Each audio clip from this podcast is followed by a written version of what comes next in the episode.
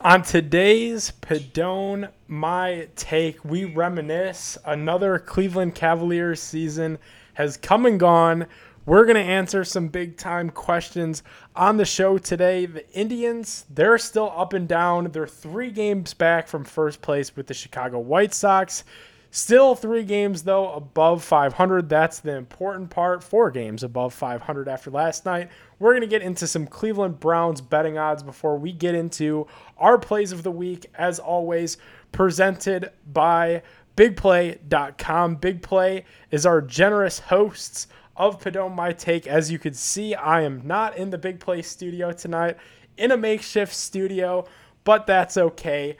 But first, we need to talk about the Big Play Store. The Big Play Store is your one stop shop for all your Cleveland apparel needs. Progressive Field, First Energy Field, they're going to be open 100% capacity optional masks. You know what you need to do, folks. Visit store.bigplay.com to pick up some brand new Cleveland merch today. Browse all the awesome shirt designs and more at store.bigplay.com. While you're there, use promo code Padone. You're going to save yourself 15% on your entire purchase. That's my last name, Padone, at store.bigplay.com with the Big Play Store. Without further ado, let's do it.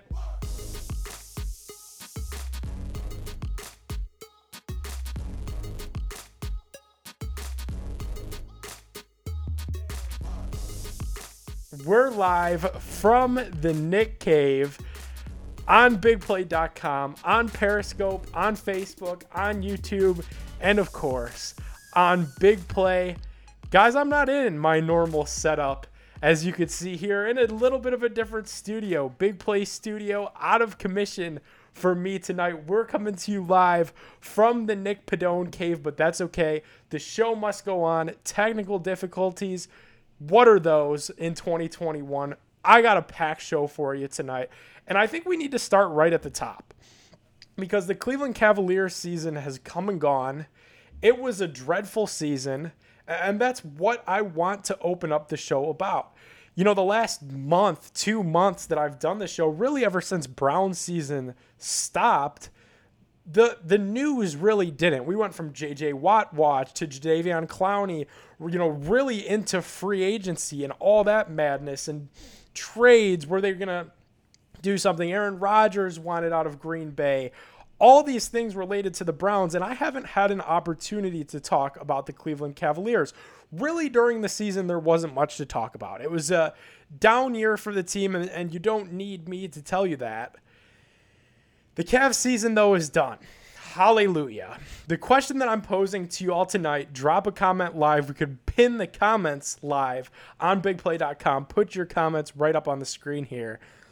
Do you consider this Cleveland Brown this Cleveland Cavaliers season to be a success? Yes or no? Was the season a success? And I know what you're probably thinking. You're probably like, "Nick, what the hell do you mean was this Cleveland Cavaliers season a success?"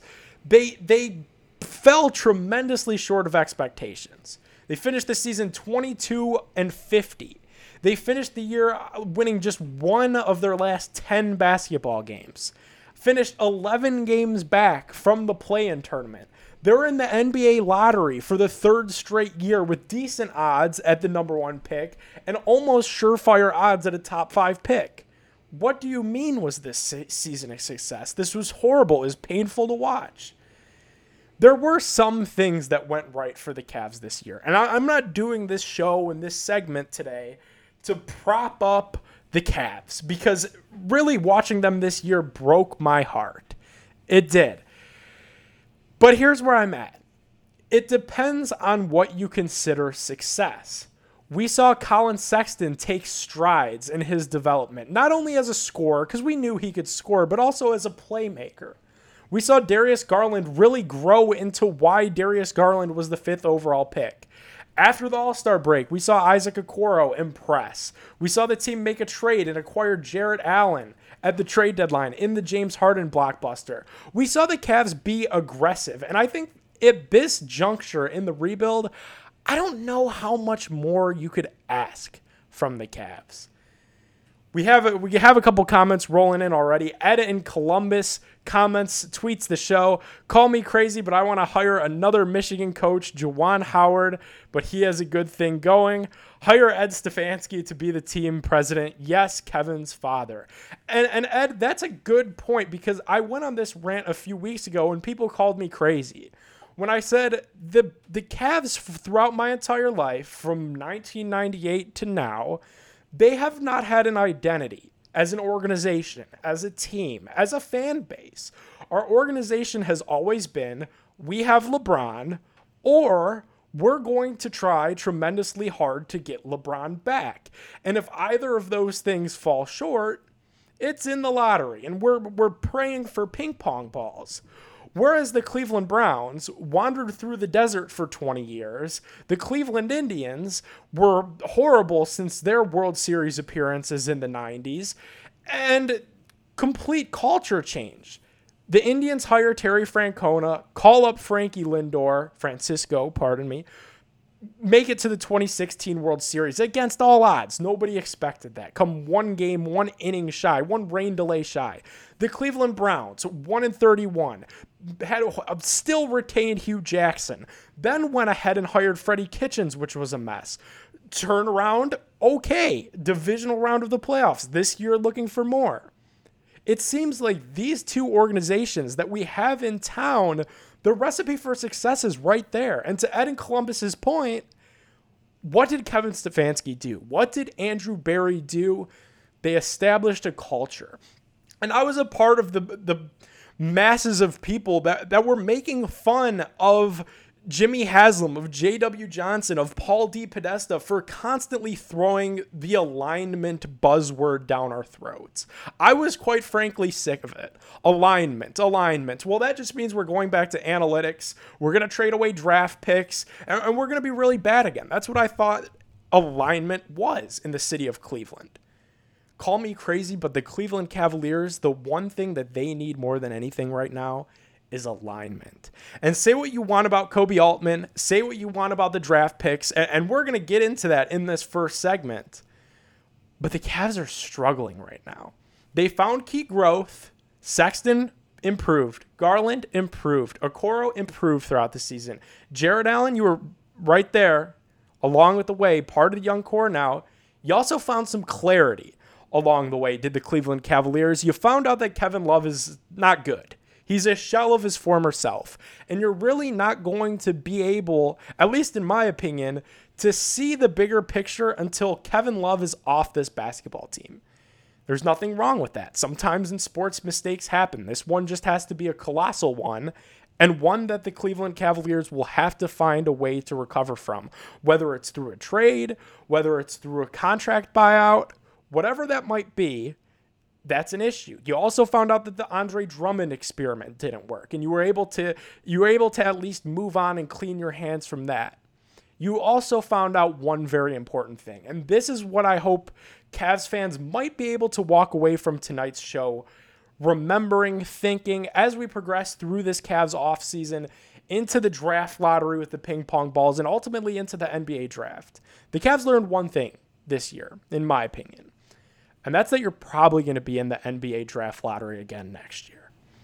There's just no beating around the bush. Even if the Cavs get the number one overall pick and draft Cade Cunningham out of Oklahoma State, would be an instant fit. Plays small forward, could score the basketball, would be a good, you know, component with the Sexland backcourt, with Jarrett Allen up front. Hell, could pro- probably even play with Kevin Love.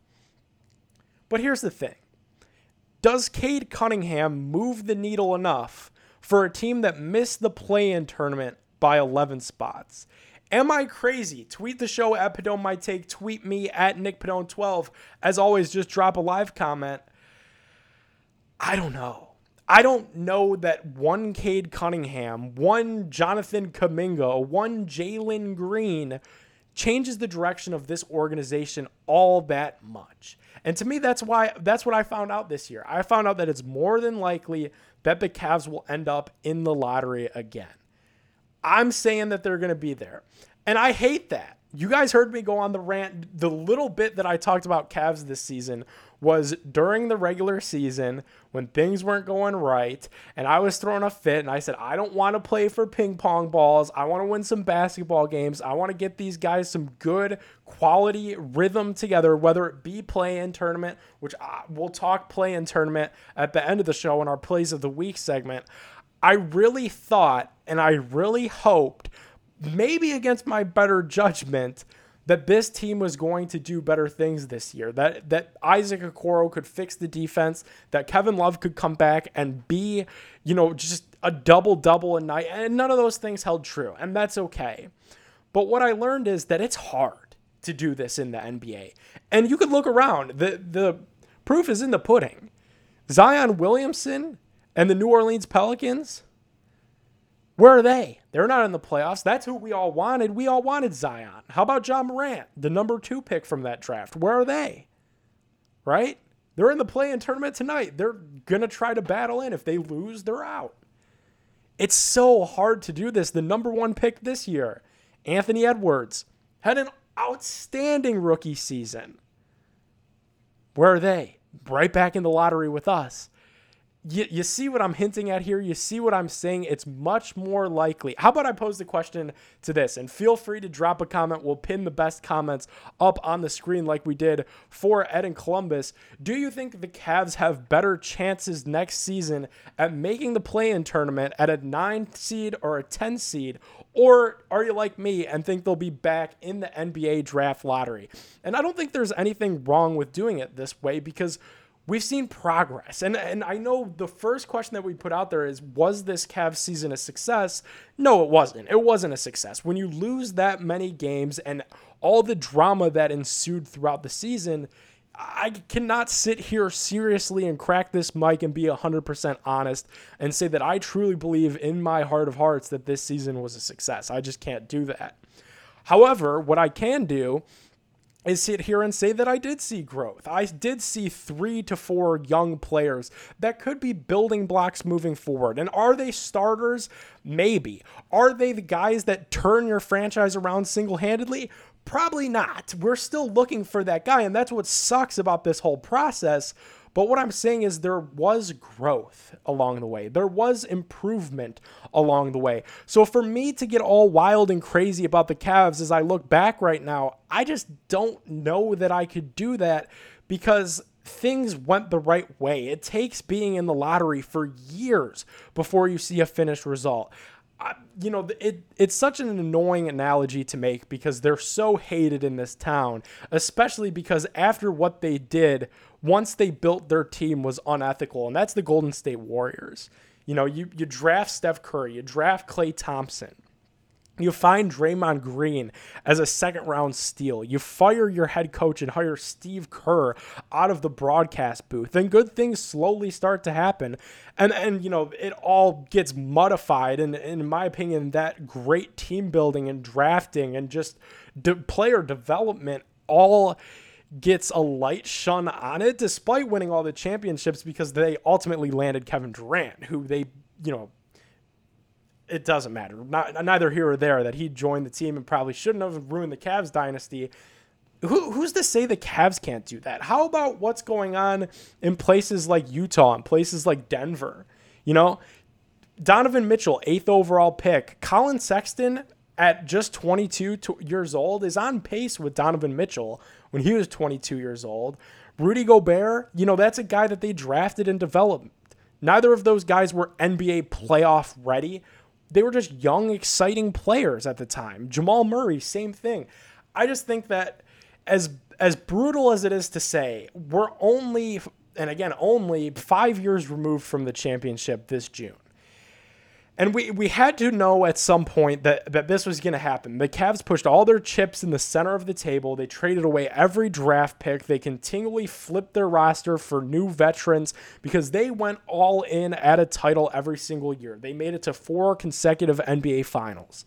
And I and personally I would not trade that for the world because that you know June 17th, 6th, the 16th, the night of 17th, that will live on in infinity in Cleveland history it's just I I hear the fans that are impatient. I hear the fans that are annoyed.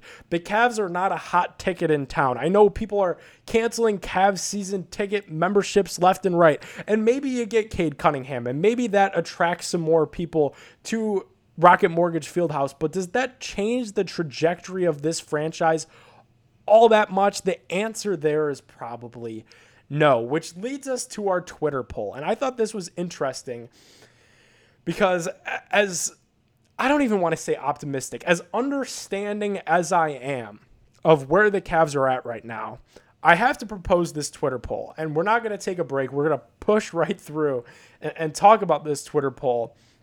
Is if you were Dan Gilbert, if you were running the Cleveland Cavaliers as a professional sports organization in Cleveland, Ohio, fresh off the heels of four straight NBA finals, Maybe the honeymoon phase of that is starting to sneak away. You hear idiot sports podcasters and radio hosts and beat writers and everybody in between crapping on your organization.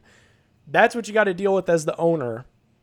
What do you do with Koby Altman? If you were Dan Gilbert, if you were running the Cavs, what would you do with Koby Altman? Tweet the show at Padone My Take. Go vote on Twitter at Padone My Take. And as always, tweet me at Nick Padone12. You can also drop a live comment right here on the screen. Guys, I don't know. I don't know what I would do. I, I went back and forth on this in my head all day long because Koby Altman had a tough job. You could there's the what's the saying in life where it's you could only play the cards that you're dealt in this world, in this lifetime. whatever situation that you get put into, the only thing that you could do is make the best of it.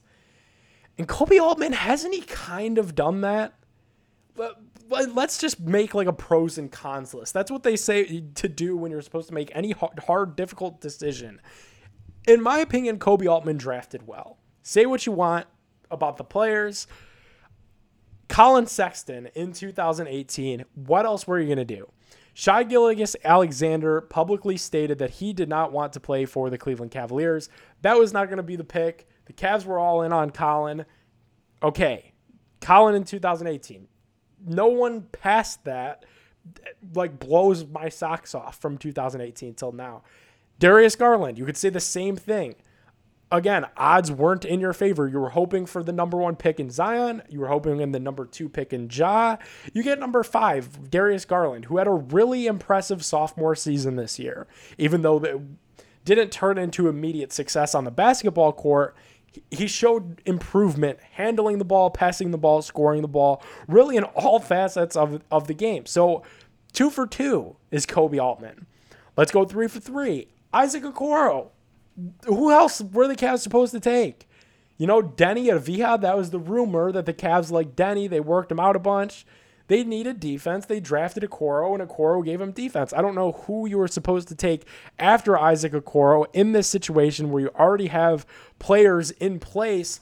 So for me, when I look and I break down what would I do with Koby Altman if I was the Cavs owner? Tweet the show at Padone My Take. Go vote on Padone My Take. Drop a live comment and I'll pin it up on the screen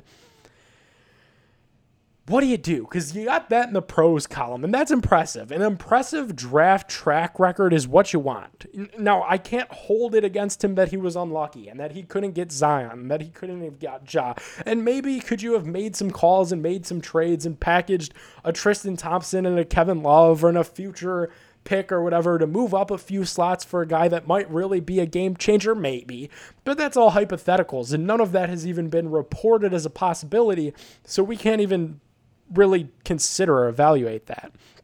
Also, let's throw this in Koby Altman's, you know, pros side is he got Jarrett Allen for basically nothing you know, at the trade deadline in a huge blockbuster trade that the Cavs generally had nothing to do with. What more do you want? So then that those are the pros, but then I but then I go like this. Okay, well let's talk about the cons. What did Koby Altman screw up this season because he was not without flaw. And you don't need me to tell you that. And the list here is not attractive.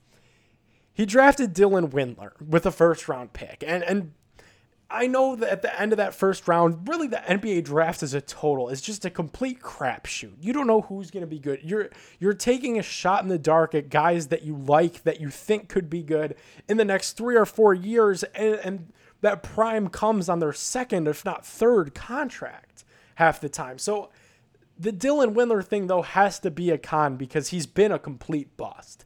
For a first round pick, the the advertisement coming out of him that he was a knockdown shooter. The guy's a stiff. He can't even fi- he can't even hit the rim. Then he's never hurt. He's Mr. Reliable three and D guy has barely played for the Cavs. So I have to give Dylan Windler a strike. Then that same draft, you trade up for Kevin Porter Jr., which really, Koby, geez, that should be in your pros column. That's a great move. Kevin Porter Jr., projected lottery pick. You knew that he was a head case, but then you completely fumbled the rock. You traded him away after a blow up that we're going to get to. So you mishandled the Kevin Porter Jr. situation. Let's just call it that. Let's call it for what it's worth. You mishandled it. So that's in the con section now. So not only did you draft a stiff, then you drafted a really good, potentially really good player and traded him away for nothing. Here's really where things start to pile up for me as, as it pertains to Koby Altman.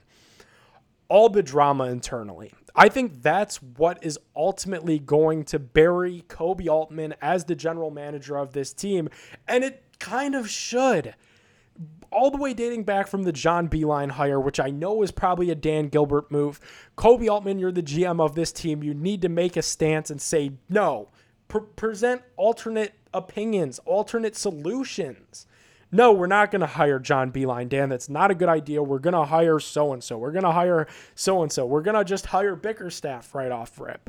You can't just sit there and be a yes man. And, and that's the trap that some of these GMs fall into because of their relationships with Dan Gilbert. That was not good. Then you also had the John Beilein slugs versus thugs thing when he allegedly called them thugs but meant to say slugs and completely lost the locker room and was fired at the halftime of the All Star game. Don't take me back to that place when the Cavs didn't have any All Stars Kevin Love was probably hurt and pissing me off. And, and then the coach gets fired at halftime of the All Star game.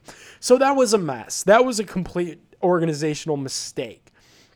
Then last year, you had Kevin Love throwing the ball at Cedi Osman and the on, on court blowups. Okay, well, we know that can't happen. We've literally history repeated itself and it happened again this year. So now you're on the record for two different seasons with two different Kevin Love blowups, probably a zillion trade requests and rumors that he leaked to Joe Vardon and the rest of the Cleveland media scattered throughout in there.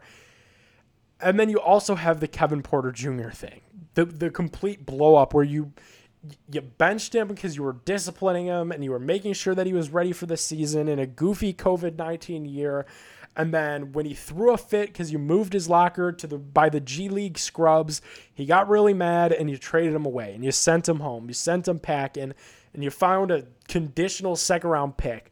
I think ultimately that's what buries Koby Altman. You can't do that. You have to have control of your organization when you're in a leadership position like that. And to me, at that juncture in this rebuild process, Kevin Porter Jr. was a guy organizationally that they were high on. They knew that the only thing that Kevin Porter Jr. needed to do to be successful in this league was keep his head on straight.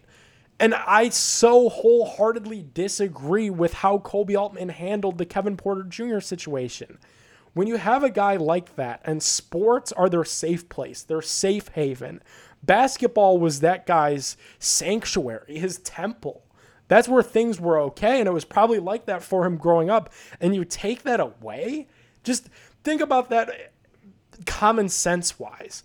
Say you have a, a child who's six, seven years old, going through whatever that stage of life is called, adolescence or whatever. And the kid is acting up really bad at school, at home, but you're finally able to cool him down. You find some remedies. You get him involved in sports. He's playing sports, he's hanging out with friends. The grades are up. There's no drama in the classroom.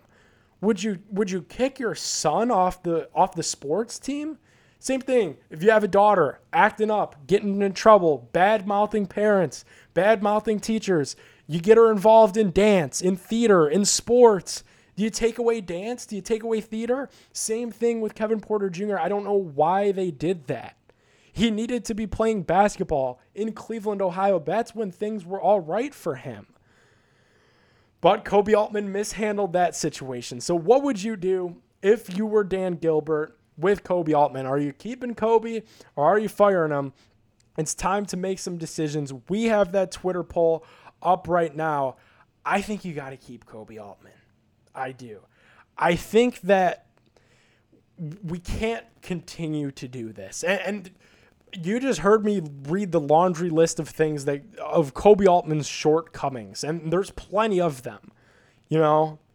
But but how how are we going to keep doing this? Are we going to keep firing coaches and general managers and then trading away probably young promising draft picks to reset the culture? I think Koby Altman has earned one more jab at this thing. You know, you went 22 and 50, Koby, in a 72 game season. Next year, let's see if we can get close to that play in tournament. Next year, let's see if we could t- continue to have the arrow point upwards.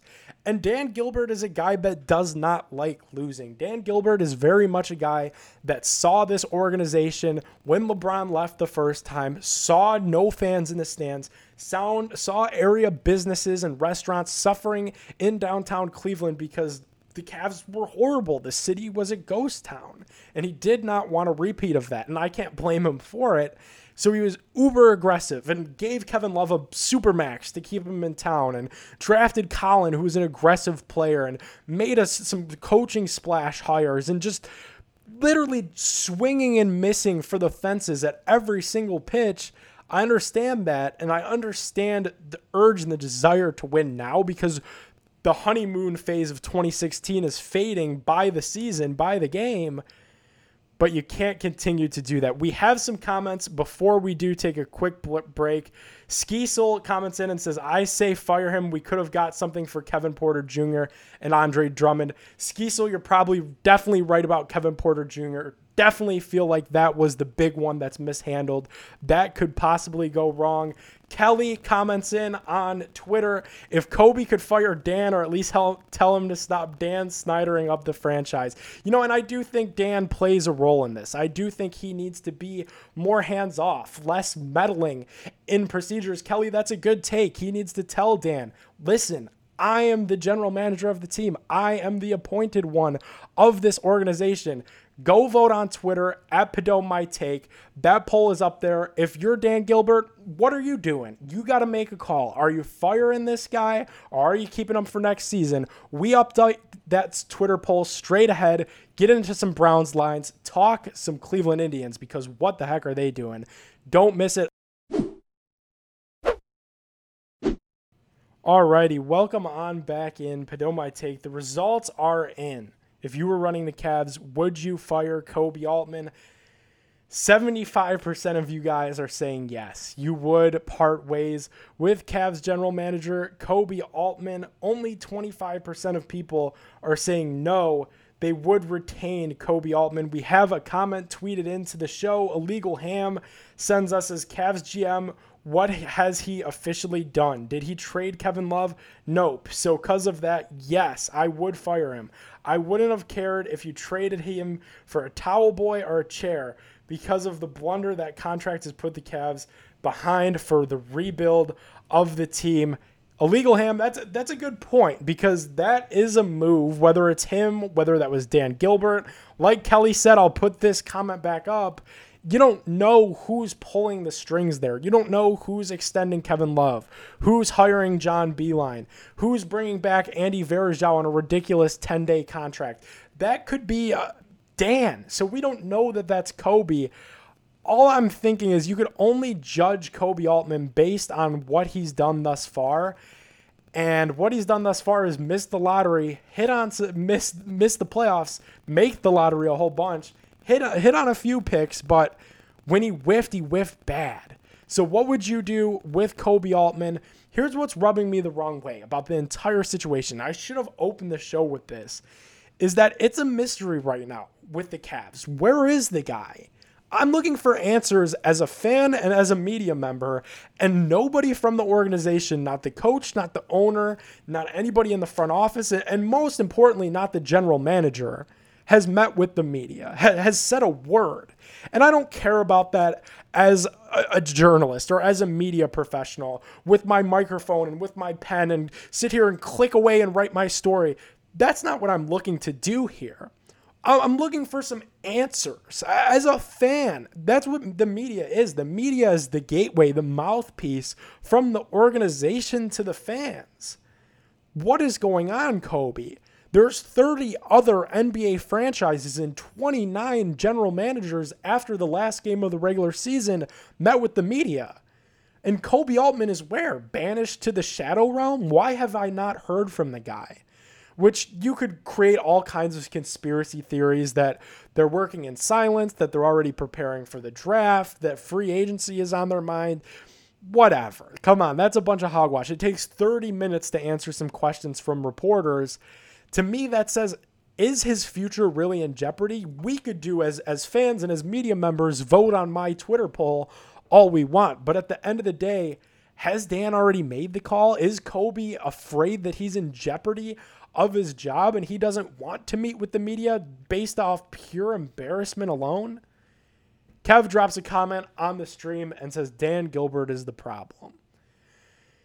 Kev, I go back and forth on this this one as well because if Dan Gilbert was truly the problem, I don't know that the Cavs win the 2016 NBA Finals. Matter of fact, I'll, I'll even walk that statement back.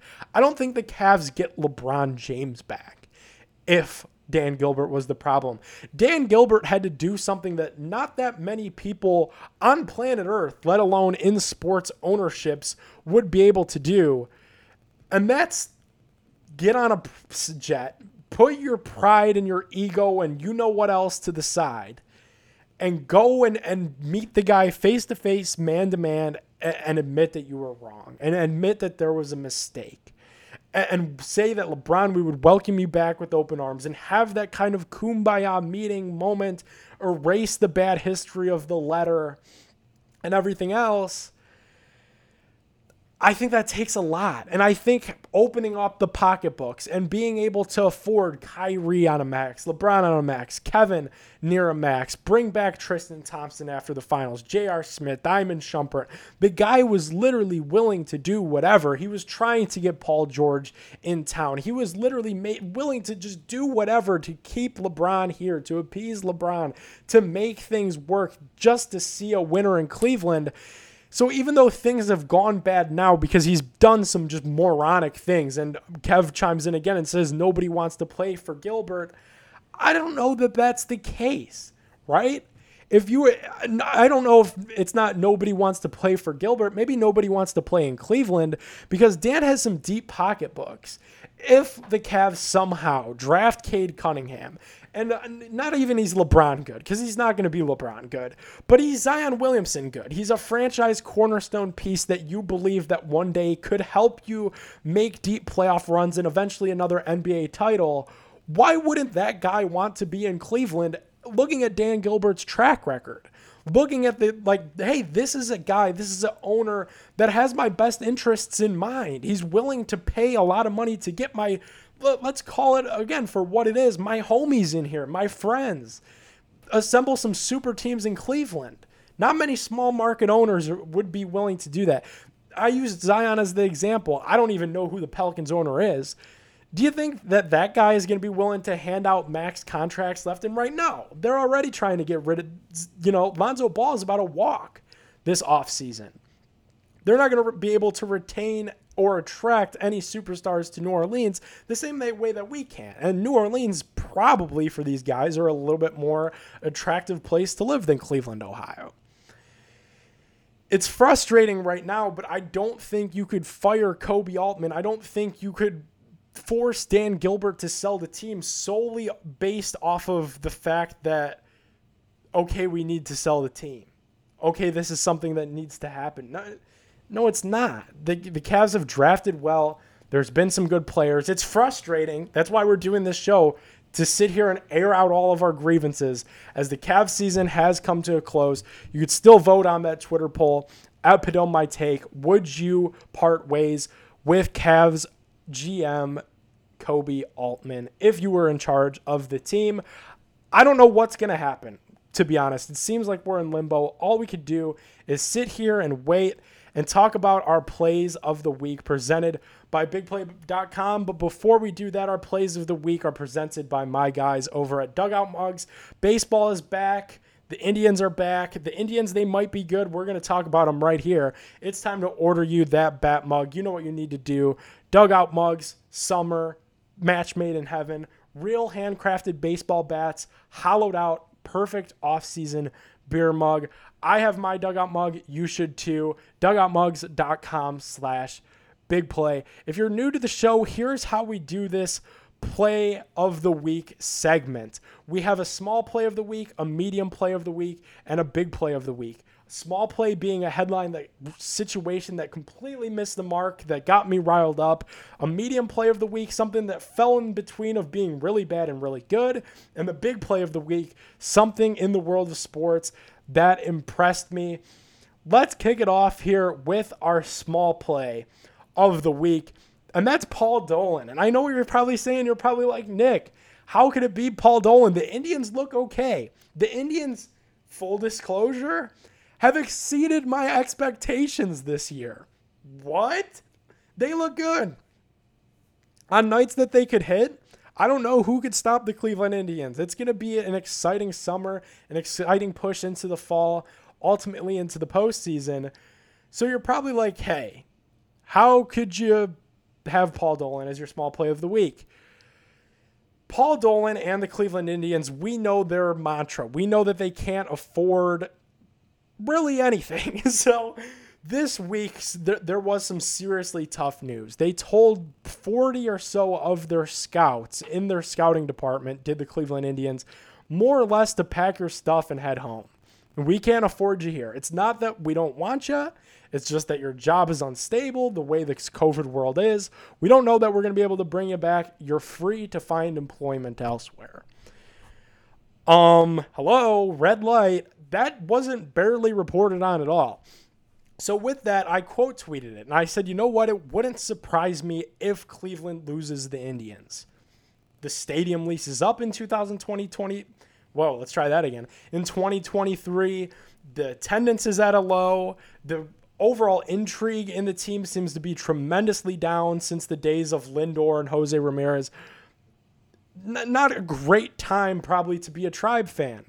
So Paul Dolan, could he move the tribe? A, a, new owner, could they move the tribe? I floated the idea out there on Twitter, really as just a throwaway tweet. Then some former scout with 12,000 followers quote tweeted it from the Mariners and Astros, I believe, and said that he did not believe that the Indians will be moving out of Cleveland. He said, Nick, you're lack of better term, you're crazy. Don't worry about that. That's not happening. So I've just replied cordially and said, you know, wow, former scout tweeted at me. Thank you so much. Means a lot. Put some of my rests to sleep. Then I got then I got a really strange tweet back. One of the weirdest tweets that I've ever gotten, I'm willing to say, by a by a burner account. It has to be a burner account called Avery G. And Avery G said that the Dolans are civic people, that the team is in much better hands with them. Who's to say that they don't care about this, the, the city of Civic Cleveland? I'll pull up the exact same tweet here, but it was tremendously defending the Indians. It says, Stop panicking. There's no evidence whatsoever that the Dolans aren't civic minded. In fact, quite the, the contrary. They have deep roots in the community. The team was in much worse hands under Dick Jacobs. Had he not gotten Gateway done, he would have been gone. So Avery G is just assuming that, okay, the Indians would be gone. So I did a little detective work before I tweeted a funny, more or less. And I was just did tweeted at 180 Avery 1 and searched into Twitter the word Dolan. And this guy has a lot of tweets over 12,000 tweets. Probably 11,000 of them are him defending the Indians ownership group. suspicious? Could it be someone from the Indians ownership group? You see what I'm hinting at here. So then when, when I did some detective work, I had to quote tweet this thing. And I said, I'm 90% confident that Paul Dolan tweeted at me yesterday from his burner account. Then Avery G, who I'm convinced at this point is Paul Dolan, tweets back at me and says, So, so clever, Nick. Can't dumb fans possibly come up with a better rejoinder by now? What? if this guy is not Paul Dolan, I don't know who is. And Homebrew Kev is dropping another comment says, I don't think you understand the economics of the MLB. Kev, what do you mean? I understand it. I understand the profit sharers and the you know how that how the money all works and there's no cap space and that it's difficult for small market teams like us to win. I'm an Indians fan, true and true. I'm one of the biggest Indians apologists, it seems, that exists on social media right now just because of what that not not ownership group, but what the front office has been able to do with such limited resources. So I know, you know, people say, well, I don't want Paul Dolan to sell the tribe because look at the guys that he delegates the job to. Mike Chernoff, Chris Antonetti, these guys are baseball geniuses. They fielded World Series contending teams with nothing. Yeah, exactly. Imagine if we had a billionaire owner that acted like he had a billion dollars and was able to, to spend some money. You know, I, I understand that economics of the MLB are, are a difficult concept and that it's hard for people in small markets like Cleveland and hard for small markets to succeed. But at the same time, come on, dude the the safety John Johnson III that the Cleveland Browns just signed this this offseason makes more than the entire tribe payroll that employs Shane Bieber and Jose Ramirez, two guys that should probably retire in a Cleveland Indians uniform. I just really hope that the Indians could figure this out. I don't know for a fact that it was Paul Dolan tweeting at me, but it was super suspicious. Suspicious enough for me to use five to 10 minutes of my only hour long show discussing it. And, and in the bigger picture, not only is it just that, it's the fact that the Indians this year are already so good. It's like literally get these general managers, these, the presidents, these baseball operation guys some resources and some funding so they're able to field competitive teams year in and year out, which they're able to do already, but maybe a bat to get us all over the hump. Huh? How, how fun would that be?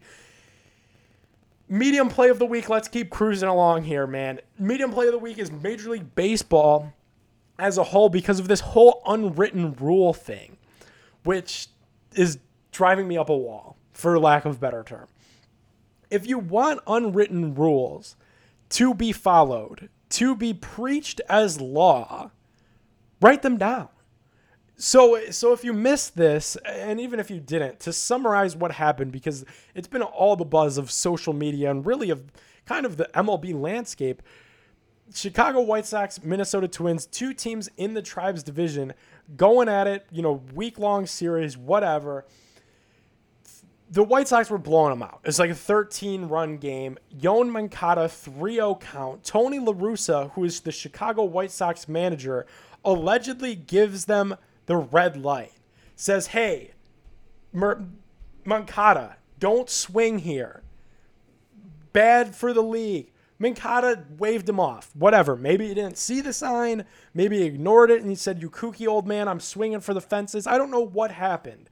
But he, he hit a home run. He goes yard. And we remember this debate from last season. I did this literally I had deja vu when this happened because and when I was writing down these show notes because in my head I'm like wait I literally already did this show. And then I was like, that was a year ago when this happened with Fernando Tatis Jr. If you want these unwritten, stupid rules to be followed, write them down. You know, make it a point in these winter meetings where these owners and executives and baseball PA people and the big wigs get together sit down and say, hey, what are we going to do when it's a 14 run game and it's a 3 0 count and there's a position player that is the fastball couldn't even get a speeding ticket on the highway because it's rifling in there at 55 miles an hour. What are we doing with this rule? To me, baseball suffers for a number of reasons. the big being the the whole blackout and the schedule and you you can't see certain games in certain places even when you should. That whole thing is ugly and a mess. But the bigger thing is what's the appeal to Gen Z? What's the appeal to the kids that are my age and younger that are going to be the ones that make or break live sports and live entertainment as we know it? Because why would you watch a three, four hour baseball game when you could see the highlights condensed on a two minute YouTube video tomorrow? That's where baseball struggles, in my opinion. Well, why I watch it personally as a fan, I want to see the individual performance. I want to see the accolades. When Zach Plesac is going eight strong and hasn't allowed a hit, that's what I'm watching for. When Jose Ramirez is bombing dingers to center field against the Angels in the first inning. That's what I'm watching for. I want to see the excitement and the and the big plays. And in baseball, and that's in any sport. Same with football. You want to see the interceptions. You want to see the touchdowns. You want to see the long 50-yard bombs. In basketball, you want to see deep threes from Steph. You want to see dunks from LeBron. Same thing in baseball. What is there exciting to see? People don't want to see base singles where the crowd gives a little Wii Sports golf clap, you want to see Franmil Reyes take the cover off the damn baseball.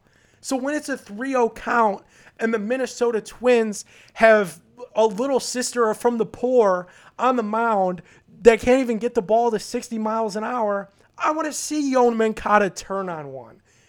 You don't want him to turn on one if you're the Twins and you're getting mad about that? Be better. Get a bullpen. Crazy idea, I know. Find a guy that could throw it maybe 70, 80. Maybe he doesn't turn it around on a 3 0 count. Baseball kills me with that because I do think that's what will contribute so heavily to their demise is just the guys that are in charge and the old heads like Tony La Russa, who's throwing his own player in Yoan Moncada under the bus and saying that we're going to take care of that in the family. We don't do that. That's an unwritten rule. And I gave him the sign to not swing. If I was a manager, you know what I would do, and I'm not even I'm not even kidding in the slightest. My favorite team is the Indians. It would be an any Cleveland sport. It would be an honor to work in the organization. To coach them would be a nightmare because I'm an idiot. But imagine if the Indians called me and they said, Nick, you need to be our manager for the rest of the season. Terry Francona steps down. Nick Padone, manager of the Cleveland Indians. I would tell every player when you get the opportunity to hit a home run harder than you've ever hit one before, and if you don't do it, you're cut. You're off the team. That's what fans want to see. That's why you pay money to go to the game. That's why you take time out of busy schedules where you could be with family, friends, doing productive things to watch the games at home because you want to see the excitement. I want to see home runs. Tony La Russa, I don't care if it's 15 to 3. I want to see Yoan Moncada turning around. That's fun as hell. I want to see bat flips. That's why really Major League Baseball should be my small play of the week. I don't know where I stand on it though, because I get that it's the unwritten rule. I get that it's tradition. But if you want it taken so seriously to the fact that you're going to discipline a player and you say so publicly, write the damn rule down. Even internally, right? Even if it's just a team by team basement basis. Maybe Tony La Russa says at the beginning of the season, listen, on 3 0 counts, when we're up six runs or more, we don't swing May, maybe you could do that. I, I, think that would be a moronic thing to do. I know it's the same thing as like running up the score in football, and you're supposed, you know, you're not supposed to do that. Kneel down is the classy thing to do. Like basketball, you just pass it around at the end of the game. I want to see homers, man. I, I want to see fun. I want to see fans getting out of their seats, fireworks popping up over the parking garages. Like, let's go. That's fun. That's why I watch it. So that's my medium play of the week. Let's get into my big play of the week because really a few, maybe even last week, this could have been a small play. And that's the NBA play in tournament, which is going on right now. Happened last night. Really, two kind of clunker of a games. I think this is good for the league, though, and here's why. Adam Silver is my big play of the week because this idea, when it was proposed, was cuckoo. It was nuts. It was like that is the most confusing thing ever that you're having a play-in tournament that's not the same thing as a single elimination tournament it was the most confusing thing ever but what is it what has has it generated is much watch must watch basketball The first round of the NBA playoffs are traditionally a snooze fest. And this is coming from a guy that watched four consecutive NBA str- final runs, really four consecutive years where the Cavs swept their way through the first round against the Detroits and the Atlantas and the Torontos of the world first round was a joke. It was a yearly cakewalk for the Cavs, and that's usually how the first round goes. Nothing really exciting happens in the first round. We don't look back in the history of the NBA and talk about, damn, remember that first round series? It was a battle between LeBron James and Andre Drummond in the East, the one versus the eight seed. Like, nobody. It, it's boring. But what the NBA has done with this play in tournament is allows that 7 through 10 spot to be up for grabs and it's made must watch basketball in a season where there has not been any interest around this sport at all and that's partially due to injuries but tonight at 10 o'clock after working all day today and after doing this podcast all evening and all night tonight I'm going to sit down and watch LeBron James and Steph Curry go head to head, watch that game in its entirety. And, and there's going to be buzz around it on social. There was buzz last night Washington Wizards and Boston Celtics game, the the Memphis game and or the Indiana game rather, even though that one was a clunker against Charlotte. This is for the best of the league, for the best of the sport because otherwise nobody would care about the play-in tournament. People wouldn't care about the season ending and going right into the first round because where's the interest? Where's the fun in that? Like let's literally just spring through this thing and get to the next round, get to the conference finals, get to the championship. Now it's exciting because, okay, tonight, what if the Lakers lose? Then they have to play another one. Then Golden State's in. How does that change the bracket? I like it a lot. And at first, it was a wild and exotic idea that a lot of people hated. But to me, it's kind of brought some instant gratification. Like I said, in a year where things didn't matter, it's up for grabs. Could you imagine if the Lakers lose tonight and get bounced again tomorrow? That that'll be the thing. That'll be the issue is that everyone will be saying, "Well, this will never stick because LeBron got eliminated." Same same with Steph. Like Steph, in my opinion, should be the MVP this year. If he goes home, it'll look like a bad move. But for the immediate, for the right now, I'm gonna hop off this podcast and go watch this thing.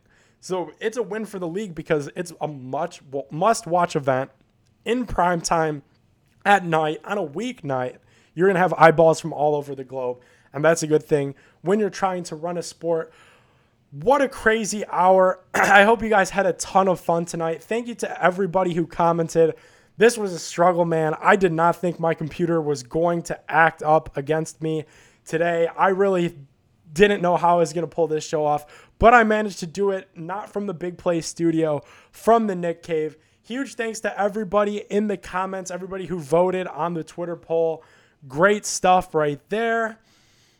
As always, big thanks, bigplay.com. Get your big play merch, get your Padone My Take merch. How about that? Cleveland merch in general you need some new shirts. You need to get to that ballpark. Store.bigplay.com.